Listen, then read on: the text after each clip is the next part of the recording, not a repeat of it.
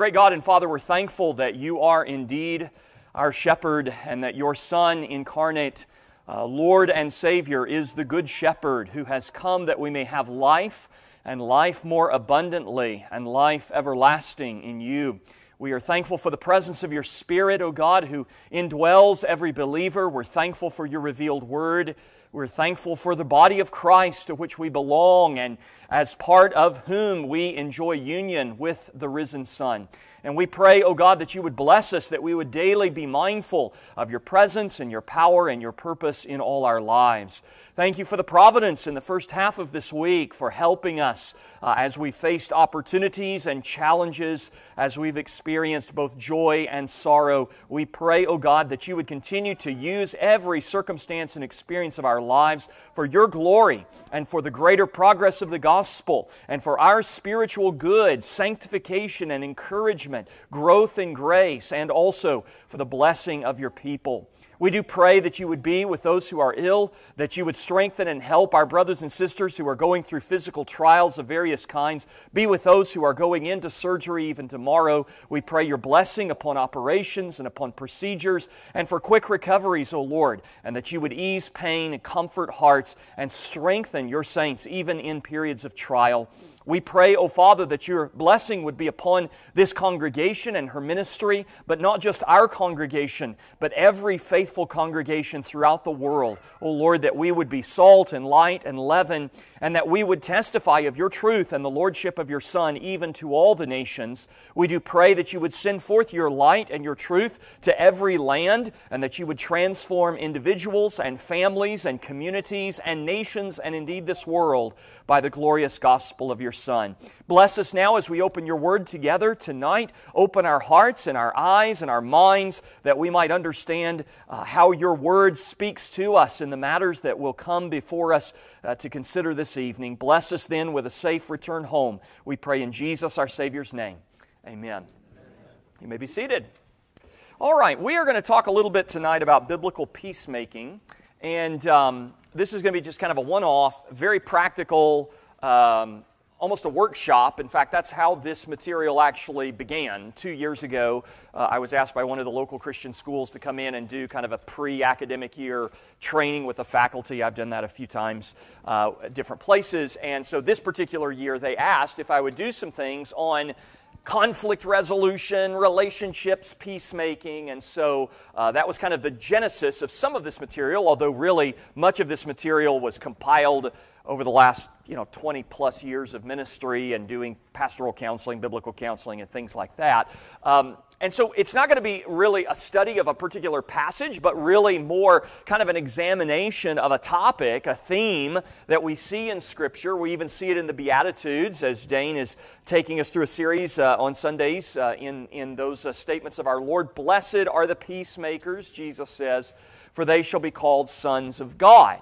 The sons of God, of whom we all are, even the daughters of God are sons, because in the Son we inherit as sons. That's the point of the whole da- Daughters of Zelophehad uh, story from your favorite book in the Bible in the Old Testament, the book of Numbers. I'm sure you just read it over and over and over again.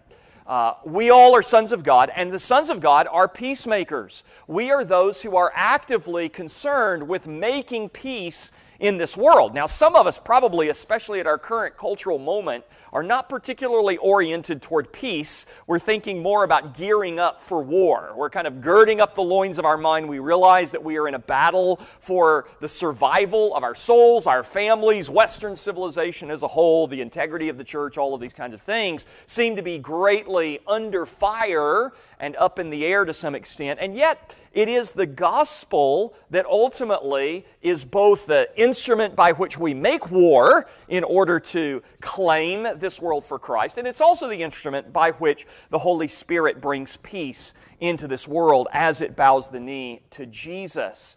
We talked a little bit about this idea of peace on Sunday morning in the lesson that we did on Christ, uh, Jesus as Lord. Um, we talked about the three kinds of peace that we've mentioned many times before. I'll mention them again here tonight in a minute. Uh, objective peace with God, uh, internal, personal, subjective peace in our own hearts, and then social peace interpersonal peace in the relationships that we have with others. And it's really only those who are at peace with God and who have His peace ruling in their hearts that will be able to be peacemakers. You can't be a peacemaker if you are not at peace yourself. You cannot be a peacemaker between others or with others who might be in conflict with you if you are not at peace with God, if you are not at peace in your own heart. Paul says in Colossians chapter 3 and verse 15, "Let the peace of God rule in your hearts, to which also you were called in one body." And be thankful. You're called to peace, and that peace is to rule in your heart and in your mind. This is one of the areas in, in my Christian life where I feel the greatest amount of failure. And like you, you, might say, well, that's a pretty long list. I mean, if you're if you're working on this peace thing, I could add a few things to you, Pastor, that you might struggle with even more than that, and that's probably true. But this idea of peace ruling in the heart is not something that I always subjectively experience. I don't wake up at two o'clock in the morning just overwhelmed by peace of mind and soul and all of that. I wake up at two o'clock in the morning and I don't go back to sleep because I'm not overwhelmed by the peace that's ruling in my heart. Sometimes it feels like anxiety is ruling in my heart. Sometimes it's temptation that's ruling in my heart. Sometimes it's anger that's ruling in my heart. And these are not appropriate for a child of God. We are to have the peace of God ruling in our hearts. And that's what enables us to be thankful in all circumstances, to rejoice always, because we're rejoicing in the Lord and not just in the circumstances that uh, kind of uh, uh, in, occupy our, our daily existence.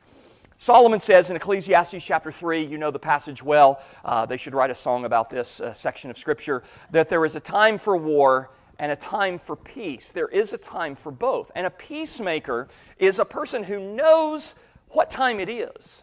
He knows when it's time to fight, and he knows when it's time to stop fighting, when to, when to be at peace. He understands that sometimes peace can only be achieved by means of war. You have to fight some wars to be able to have peace because if you don't fight the war, you won't have peace, you'll have tyranny. And so sometimes you have to fight the war in order to have the peace, but once the war is over, you got to come home from the war. And you got to say, okay, the, that, that war is over, and now we need to enjoy peace. And so, as, as, part of being a peacemaker is knowing the battles that ought to be fought. Because a lot of times, people who are oriented toward peace, it seems like they're oriented toward peace at the expense of purity. And that might be doctrinal purity, that might be moral purity, that might be, you know, whatever. You, you pick something that they're compromising and saying, well, we don't want to fight, we want to be at peace. But you can't make peace with evil. You can't make peace with evildoers. You can't make peace uh, in, the, in the proximity to rebellion. There's a peace that comes only on the other side of conflict. And that really kind of is the first point that we need to think about is the reality of conflicts in the world that we live in, in the churches that we belong to, and in the heads. There are many of the conflicts that we experience in ourselves, in our relationships, in this world that we could and should avoid or resolve. But you need to be realistic about the fact that you live in a fallen world, and therefore you are going to have these kind of struggles. And that is why the scripture calls us to be peacemakers, is because there's going to be a need to try to make peace in all of these various spheres. Let's talk a little bit about the reasons we do have this kind of conflict, at least in certain respects. If you're still in the book of James, look with me at James chapter 4. Just continuing the reading that we did a moment ago. James chapter 4, beginning at verse 1. Remember, just ignore the chapter division. James didn't put it there he's transitioning, but he's really working out of the ideas that he was speaking about at the end of chapter 3. He asks, Where do wars and fights come from among you? Do they not come from your desires for pleasure that war in your members? You lust and do not have. You murder and covet and cannot obtain. You fight and war, yet you do not have because you do not ask. You ask and do not receive because you ask amiss, that you may spend it on your pleasures. Adulterers and adulteresses, do you not know that friendship with the world is enmity with God? Whoever therefore wants to be a friend of the world makes himself an enemy of God. Or do you think that the Scripture says in vain, the Spirit who dwells in us yearns jealously, but He gives more grace? Therefore, He says, God resists the proud, but gives grace to the humble. Therefore, submit to God. Resist the devil, and he will flee from you. Draw near to God, and he will draw near to you. Cleanse your hands, you sinners, and purify your hearts, you double minded. Lament and mourn and weep. Let your laughter be turned to mourning and your joy to gloom. Humble yourselves in the sight of the Lord, and he will lift you up. Now, before every Calvinist in the room, like, kind of has a, an attack from, from these imperatives in verses 7 to 10, remember, this is not an evangelistic tract. This is not telling the unbeliever how to save himself. This is not telling a person who's dead in his sins how to pick himself up by his bootstraps and make himself worthy of grace and approval by God. But this is addressing the church, those of you who have the Holy Spirit, and it's saying, get a hold of yourselves. Like, like draw near to God. Resist the devil. Put to death your sinful deeds and desires. Draw near to God, and He will draw near to you. He's ready, willing, able. Cleanse your hands, purify your hearts, lament and mourn and weep. Humble yourselves. There's some things for us to do. And if, in order for us to understand the reasons for conflict, or, or uh, in order for us to resolve the conflict, we're going to have to understand the reasons for it and, and the way in which we can address it. So, James is talking here about some of the reasons that conflict arises, especially in these first several verses in chapter 4. He mentions, for example, unmet expectations. We have these desires, we have these expectations, we have these things that we think we ought to have, but we've never asked God for them. Or we've asked God for them, but with completely the wrong motivations. Or, or we have this worldly orientation where we're wanting all of the wrong things. Unmet expectations and carnal desires are really the two key reasons that we have conflict. And this is true not just in terms of conflict with other people, it's true in our conflict with God. I don't know if you've ever, if you've ever been frustrated with the Lord, you've ever been resentful, you've ever thought that He could do a better job than He's doing about managing the affairs of your life. Saying, you know, I don't want to I don't want to say that you're not doing this well, Lord, but it seems to me like you should be doing something else here, right? And whether we've ever been that bold, probably not, let's, let's be truthful. That's what discontent is. You know, when you're discontent in your life, that's what you're saying. Is you're saying, Lord, I, I'm pretty sure I could do a better job of managing my life than you, you seem to be doing right now. Okay. Well, that, that, that's, that's not a good place for us to be. That's, that's because of unmet expectations and carnal desires. What about relationships with other people? Unmet expectations, carnal desires. That's what creates conflict. What about conflicts within my own heart? The anxiety, fear, resentment, discontent, whatever it may be, that I'm struggling with, unmet expectations, carnal desires. Sometimes our expectations are misinformed. We expect too much, we expect the wrong kinds of things, and when those expectations are not met, we become disappointed and frustrated and angry. It's okay sometimes to be disappointed. You know, you go, you go to the restaurant and you order the dish that looked amazing and it's not amazing. You say, well, that's, that's a little disappointing, right? I'm not suggesting that you, you know, be void of all emotions whatsoever in your life, but but we have to realize that oftentimes those expectations are what are giving rise to the, the frustration and anger that is resulting from our dissatisfaction or carnal desires.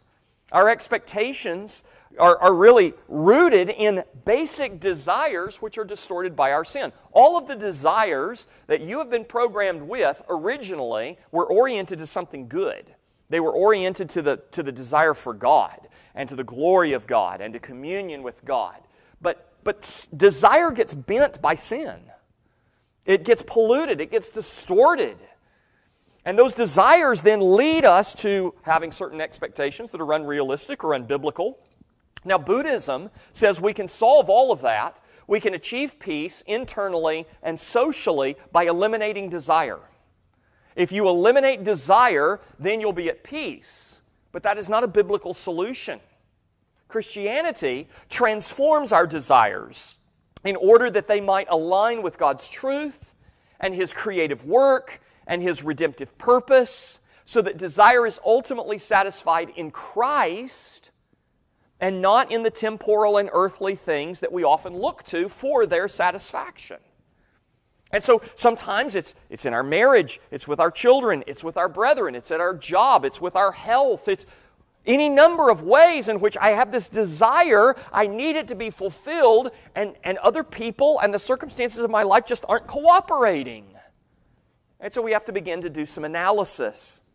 When you find that kind of conflict, either in yourself or in a relationship with someone else or in your attitude toward God, there are three things at least that we need to look for. First are those unmet expectations. What, what was I expecting? What was I hoping? What did I think was going to happen that has not come about?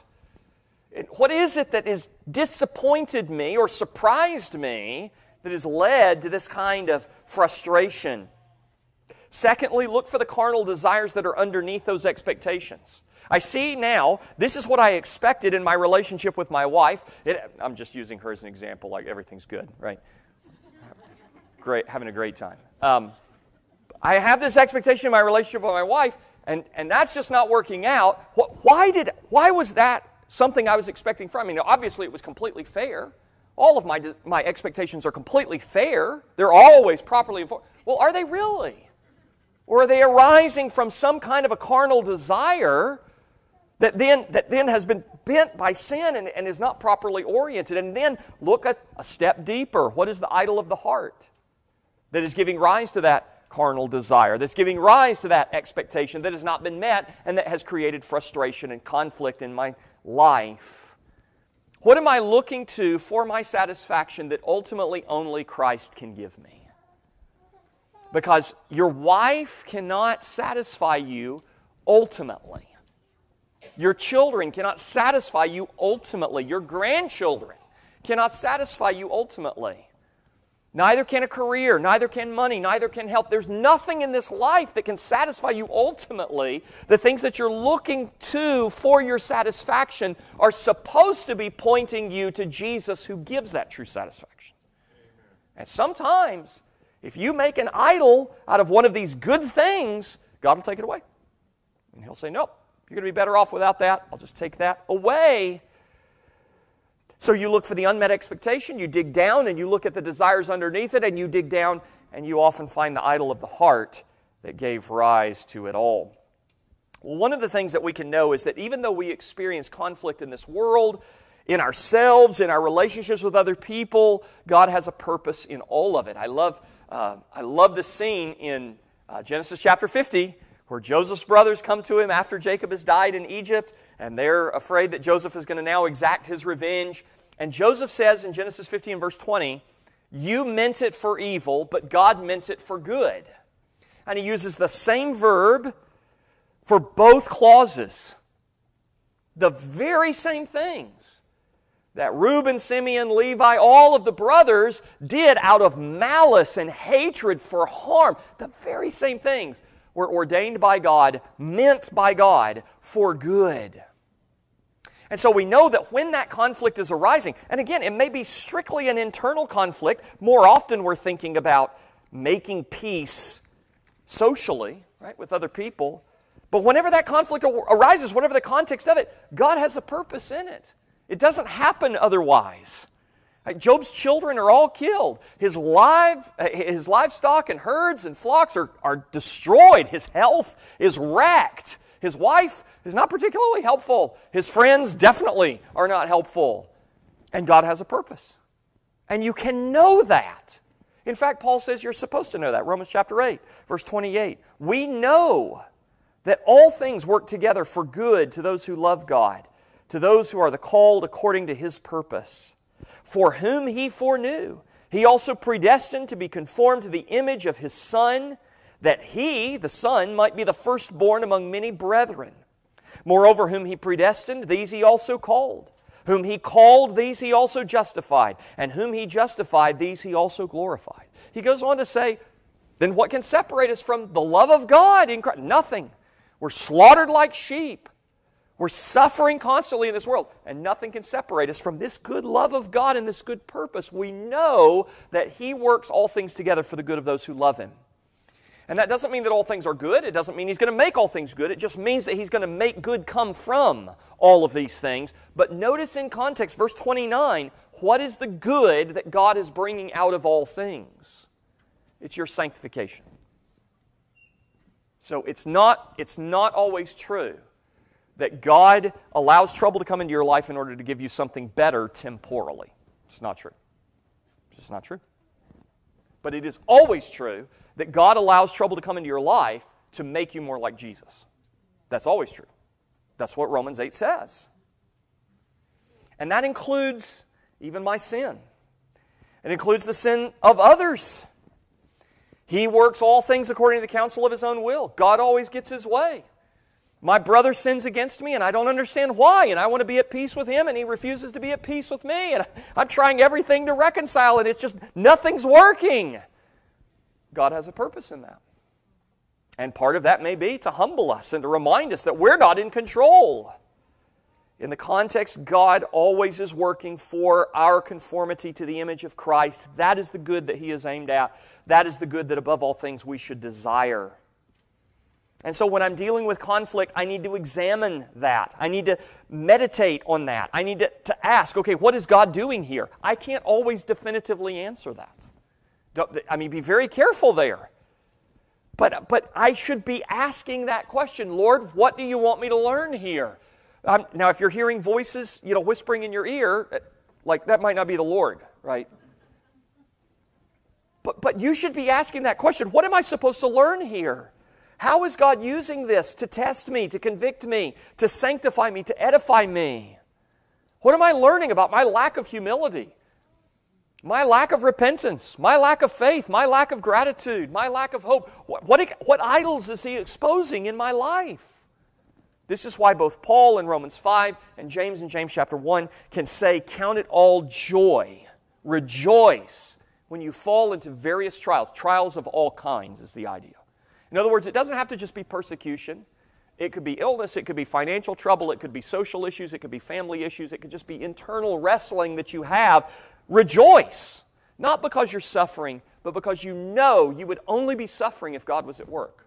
You would only be suffering if God has a good purpose for this. He has not brought this trial into your life in order to destroy you. He's brought this trial in order to sanctify you, to refine you. And the way that you refine a Christian is by putting him in the fire. All right, now let's think practically in the rest of our time tonight, just practically uh, uh, about some, some principles, some ideas, some, some uh, things that Scripture gives us that we can organize in, di- in different ways in order to help us respond to, to this kind of conflict. There are some unbiblical and inappropriate, and I would say ineffective, ways that we can respond to conflict, and I've tried all of these multiple times. So I can tell you from experience, these just don't work very well. First of all, might be just pretend like you don't see it. You know? Jesus does not say, if your brother sins against you, pretend like it didn't happen. Now, the reality is, I have known Christians in several churches um, who, who needed to pretend like it didn't happen more often than they did. Because they took that statement by Jesus, if your brother sins against you, and they just applied it to everything. Right? I just don't like the color of your sweater. And so I feel like you've sinned against me. Right? You just need to pretend like that didn't happen, right? You know, get over yourself. But the reality is, if, if your brother has sinned against you, that's a specific thing. That's a transgression. That's a transgression not just against you, but against God. Jesus says, Go and tell him his fault between you and him alone. You don't just ignore it, because what tends to happen is things pile up. And by the time you decide to start acting biblically and go and tell him his fault between you and him alone, you got quite a list and a lot of anger. It's been cooking for a while. You want to keep short accounts. You want to nip things in the bud. You want to address this right away. It's cowardly to pretend like you don't see it. You're not avoiding conflict, you're avoiding obedience. Jesus says, deal with it. Deal with it in a godly way. And, and we just need to be honest about ourselves. Like maybe sometimes this is why God's bringing trouble into our life, is because I'm a coward and I don't like conflict. And so God keeps putting me in conflict. He says, You're either going to learn bravery and obedience or not. But this is how you're going to learn it. Secondly, an unbiblical response dismiss it rather than deal with it. Oh, oh we'll acknowledge it, but we'll say it's okay. It's not okay right? Again, when I, I've, I've said this many times, I know, but when, when I sin against my children and I go to them and confess that and ask their forgiveness, the most common response is, it's okay. And I have to say, no, it's not. It's not okay. If it were okay, I don't need to confess it. If it were okay, I don't need your forgiveness. I'm, I'm here confessing it because it's not okay. We don't confess things that are just inadvertent mistakes. We don't seek forgiveness for things that are not a big deal. It's not good. It's not right. It's not healthy. It's not healing. It's not peacemaking to dismiss it rather than deal with it. You just brush it off. No. Like if your brother has sinned against you and there's some acknowledgement of that, then deal with it biblically. Deal with it responsibly. If they're quick to say, I am so sorry, then give them forgiveness. You know, brother, I love you. Everything's forgiven. There's no problem here. Thanks so much for, for acknowledging that. And please know that that's, it's not a problem, it's completely taken care of. That's far more fulfilling, confirming, wholesome, and healing than simply brushing it off and acting as if nothing really happened. Because, of course, you know it did. And if you leave it there unaddressed, it's going to breed unhappiness and, and discontent. Third, ignore it and hope it will go away. This is where someone's not pretending it didn't happen. They know good and well it happened, and they're not dismissing it. They know it's a big deal, but they're just hoping that over time well, time heals all wounds. You've heard that, right? That's a lie. That's not true. That's not true. Because we're talking about the kind of conflict that is more like an infection. And it's not going to get better on its own. You know, it's just like I, have got, I've got cancer in my pancreas, but I'm, I'm hoping that over time it's going to go away. Let me know how that works out for you, right?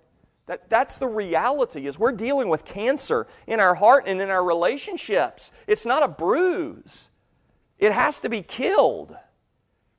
All three of these initial responses are a way of empowering bullies and divisive people and harming the vulnerable. And this is, this is like where, if we were having a workshop for church leadership, we'd spend some time, right? This is why you must not be in a church where leaders deal with problems this way.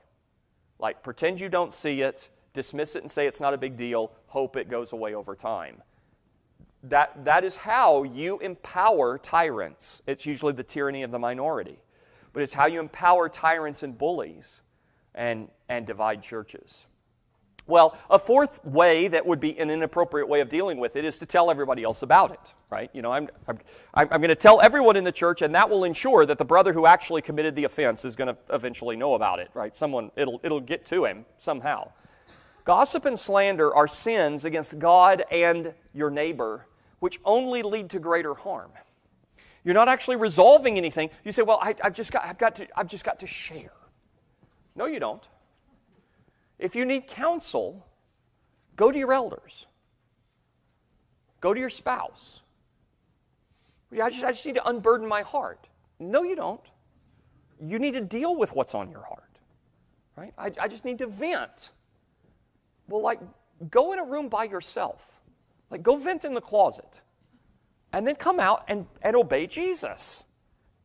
Before sharing anything like this, uh, conflict related, you need to ask yourself why you feel compelled to do so. There are three good questions I think that can be helpful here. This is not original with me by any means. You've probably heard these before. Is it true, what I'm about to share? Is it kind? And is it necessary? Am I telling someone who needs to know about this? Sometimes there are things like that. I may need to go to another brother and sister who's involved in this in some way, implicated in this in some way. But is what I'm saying true, kind, and necessary? And if not, I need to shut my mouth. Fifth, adopt the attitude of peace at all costs. Well, we've already dealt with this, but let me just remind you here that people who love peace more than purity or truth will have none of the above.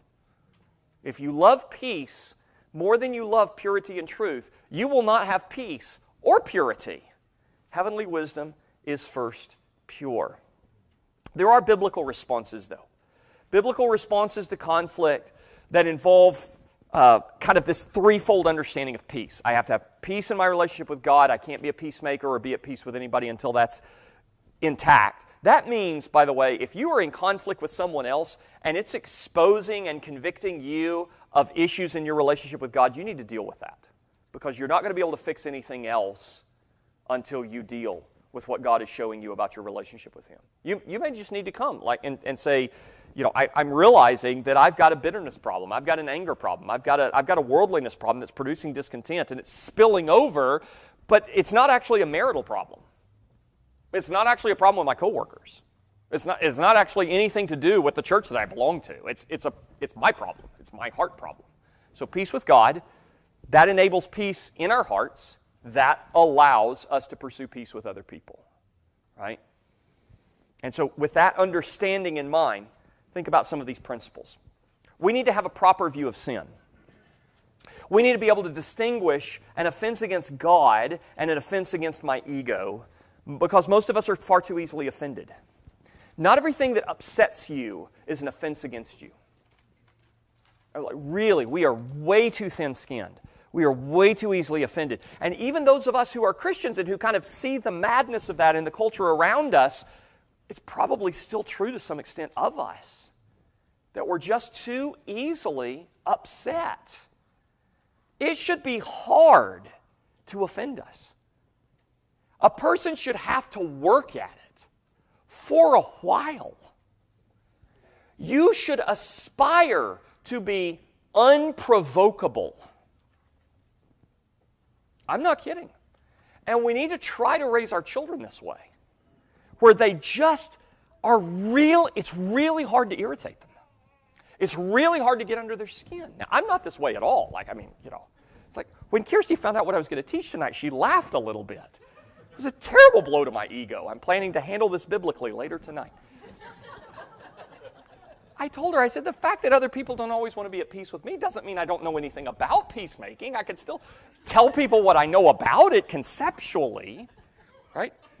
The reality is we need to, we need to be the kind of people who just, eh, we don't even want to realize that we've been sinned against. But when we are, then we're prepared to deal with it appropriately. Why am I offended? Like, what?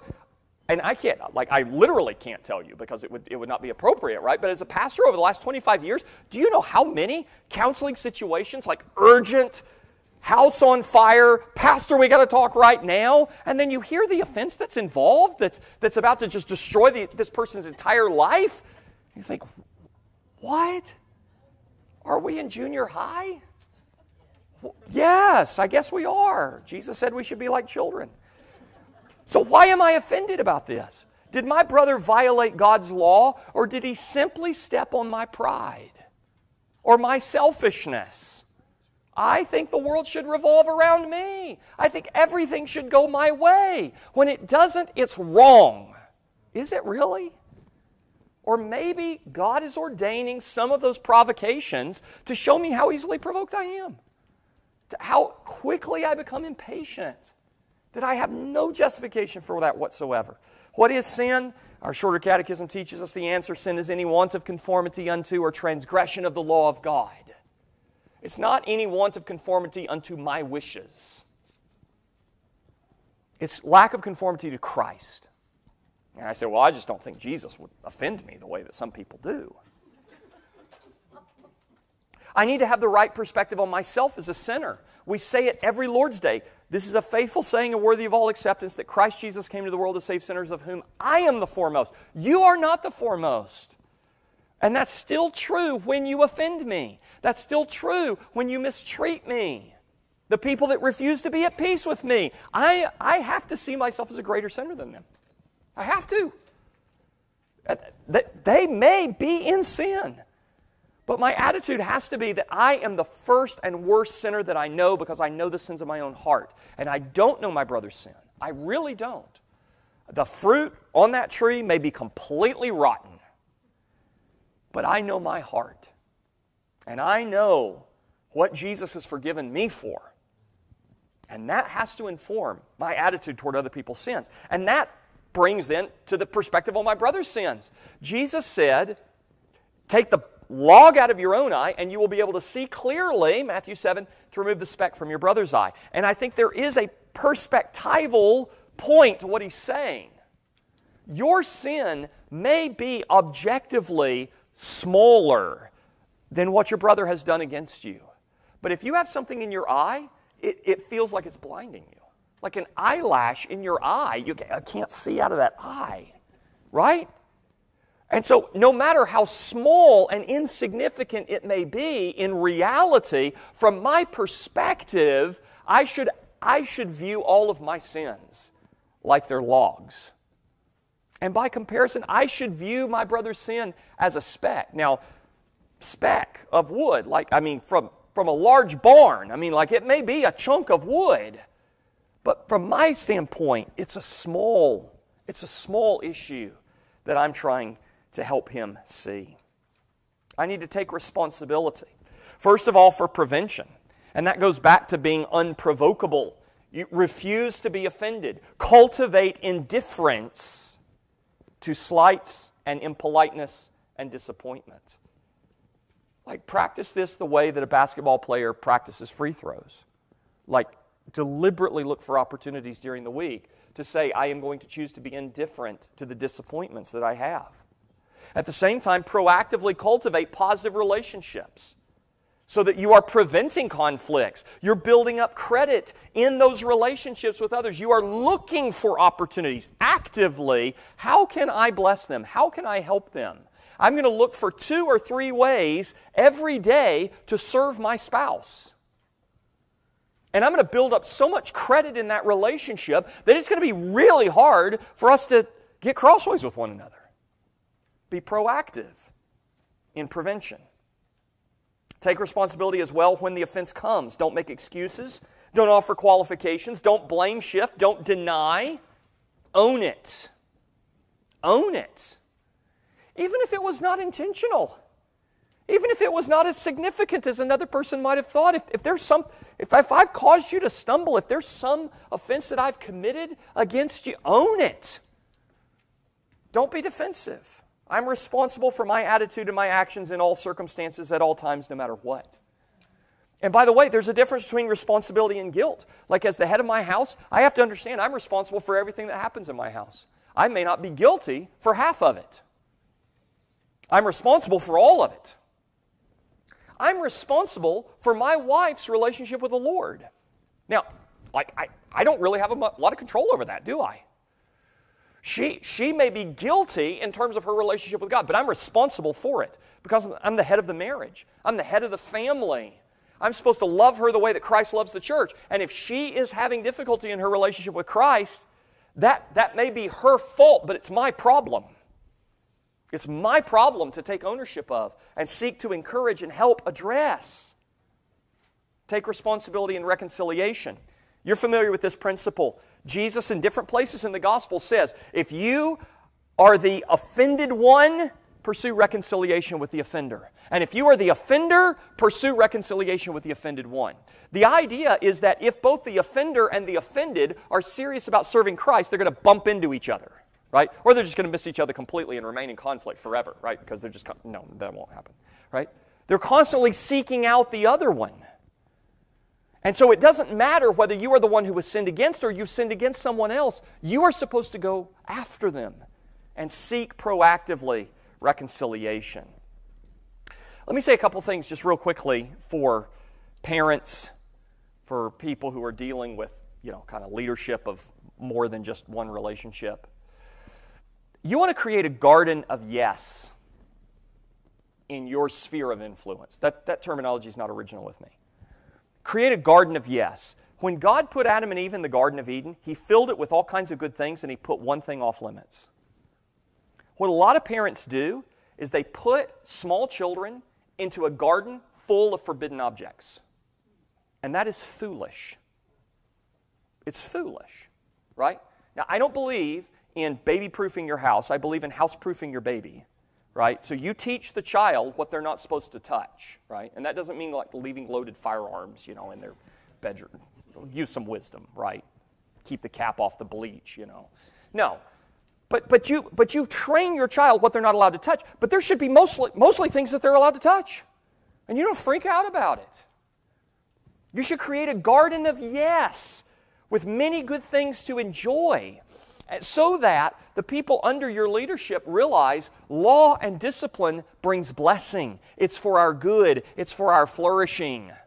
The fence is there not to keep us from having fun, but to ensure that we are safe and able to have fun. Right? We are fencing off the, the highway so that, so that the traffic doesn't run over us, so that the playground is a place that we can enjoy. Limit rules to the absolute minimal number necessary. I think it was from he who shall not be named, Doug, Doug Wilson, uh, that years ago, uh, Kirsty and I heard he and Nancy talking about the fact that they had three house rules. I think this is where we got this. No disobedience to explicit commands, no dishonesty, no disrespect. Wherever we heard that, wherever we learned that, those were the rules in our house, like for however long, for a, a long time. If I give you an order, you obey. You always tell me the truth. The worst thing you can do is lie to me. If you tell me the truth, no matter what you've done, I'm with you. I'll stand by you. I'll support you all the way to like jail. Like, you know, I'll walk you in, right? But if you don't tell me the truth, I don't know what is true and I can't help you.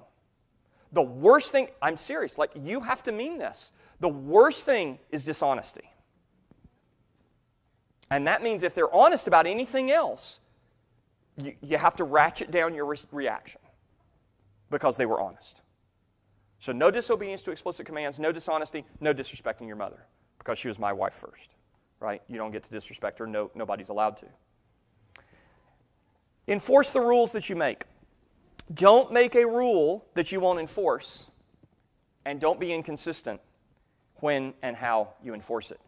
Never fail to enforce a rule because you're too lazy to do so and you just don't want to be bothered. That's the Now, you say what does this have to do with biblical peacemaking? You're creating a situation in your home where you're going to have peace with your kids. Right? It's going to be fun. You're going to have good relationships. But this is creating the environment for that. Parents make too many rules all the time. Like they have all kinds of rules that you, there's no sense to it whatsoever. Don't make a rule that doesn't need to be there. And enforce every rule consistently that you make. Don't make exceptions, but show mercy. There's a difference between the two. Don't make exceptions, but show mercy. Learn the difference and create a culture of honesty and responsibility. Always make dishonesty worse than the actual offense. Encourage communication, openness, ownership. Reward it in your children or whoever you have a relationship with. All right, last, last part, last few minutes. Um, I've given you several things here in this final section I, I, don't know that anything in any of this uh, study has been original with me, but here at least I'm able to footnote and tell you where I found some of these things over the years. Uh, my friend Gregg Strawbridge, who's now gone to be in glory, um, had a, an acronym for reconciliation. He used the word people. And I've given you that outline there along with many proof texts. First of all, P, pursue peace. You have to proactively intentionally, deliberately do the things that promote reconciliation. Second, examine yourself as you do so, because God may have brought this conflict into your life in order to help you realize something about yourself. You, you are sure that the conflict is there because God wants you to put this other person, like, straighten them out. I need to fix you, right? But actually, the Lord may be using that conflict to fix you.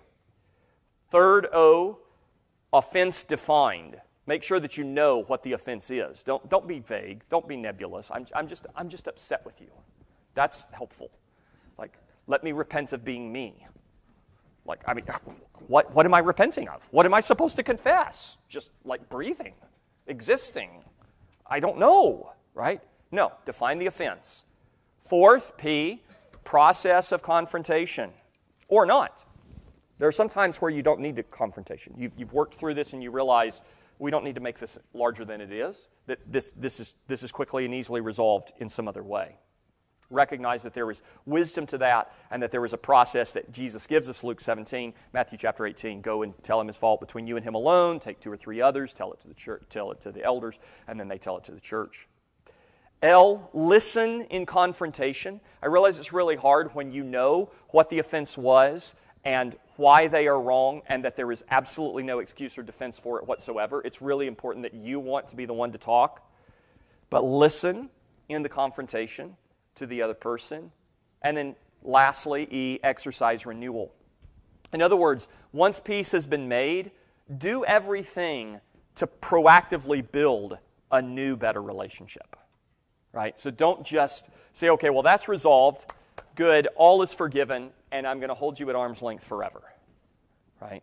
No, actively cultivate renewal in that relationship.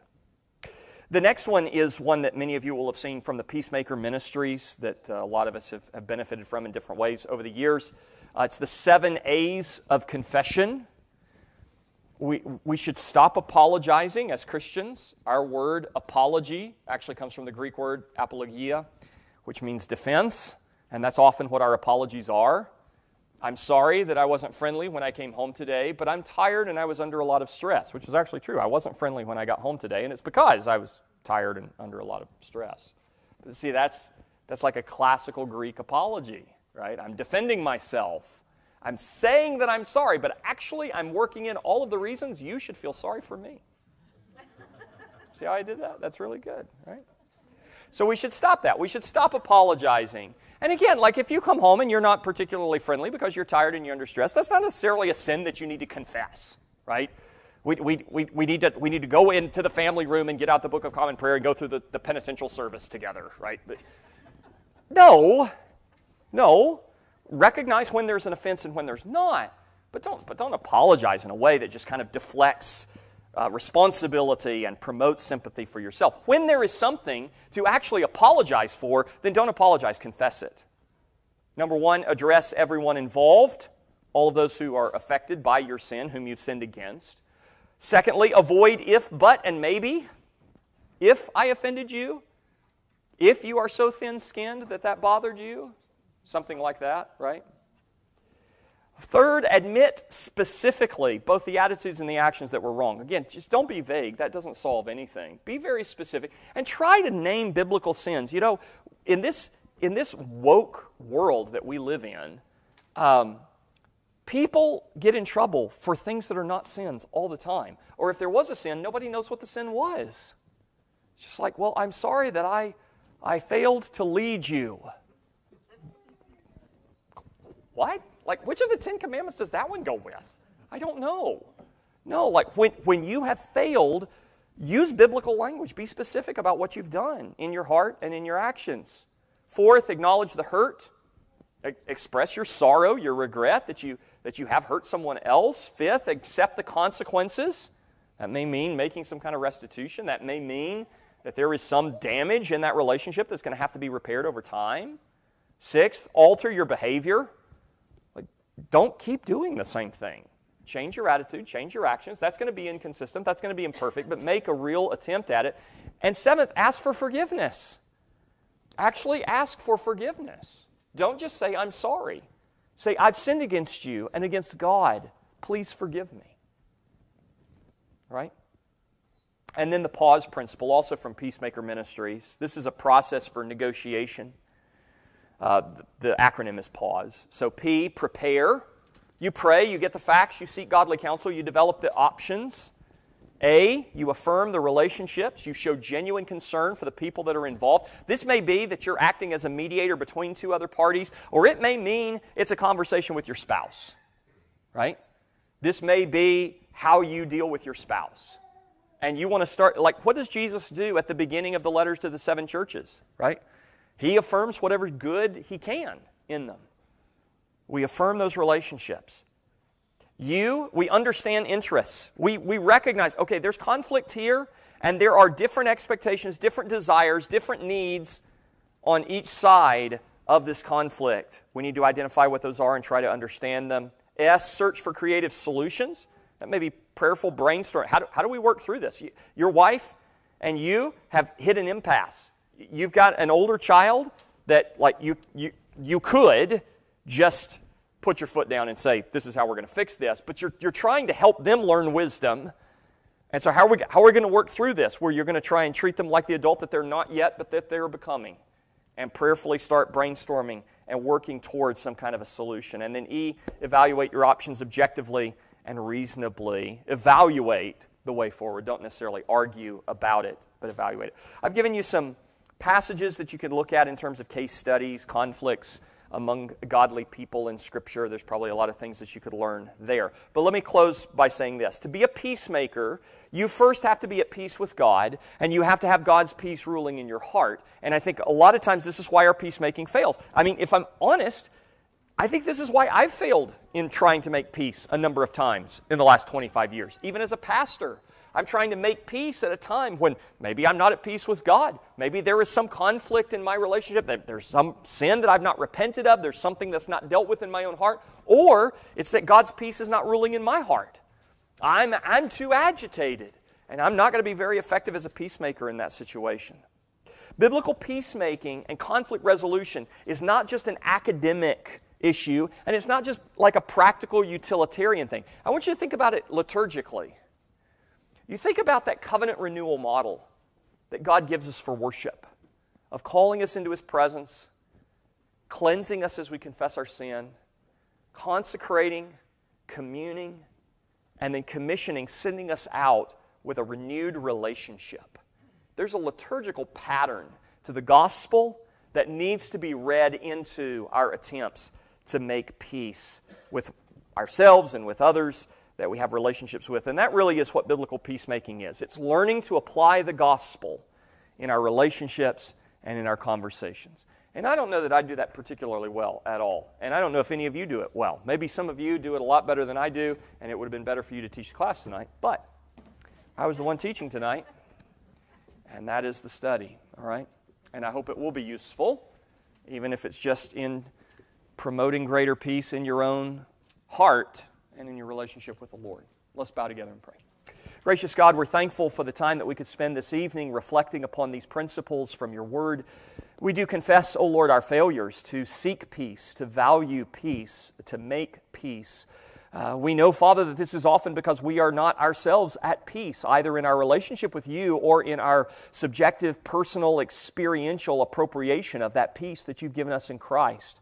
So we pray that you would lead us in repentance for those faults and failings, and that you would help us and strengthen us, that with humility and with holiness we would pursue peace in our relationships with one another and with all men as much as, uh, as lies within us, O oh God, that we would desire to see the peace of Christ working itself out in all of our relationships. We pray that you'd bless us as we return to our homes, that you continue to bless us in our work this week, and that you would prepare our hearts for the Lord's day when we will gather again and worship you. It's in Jesus' name that we pray.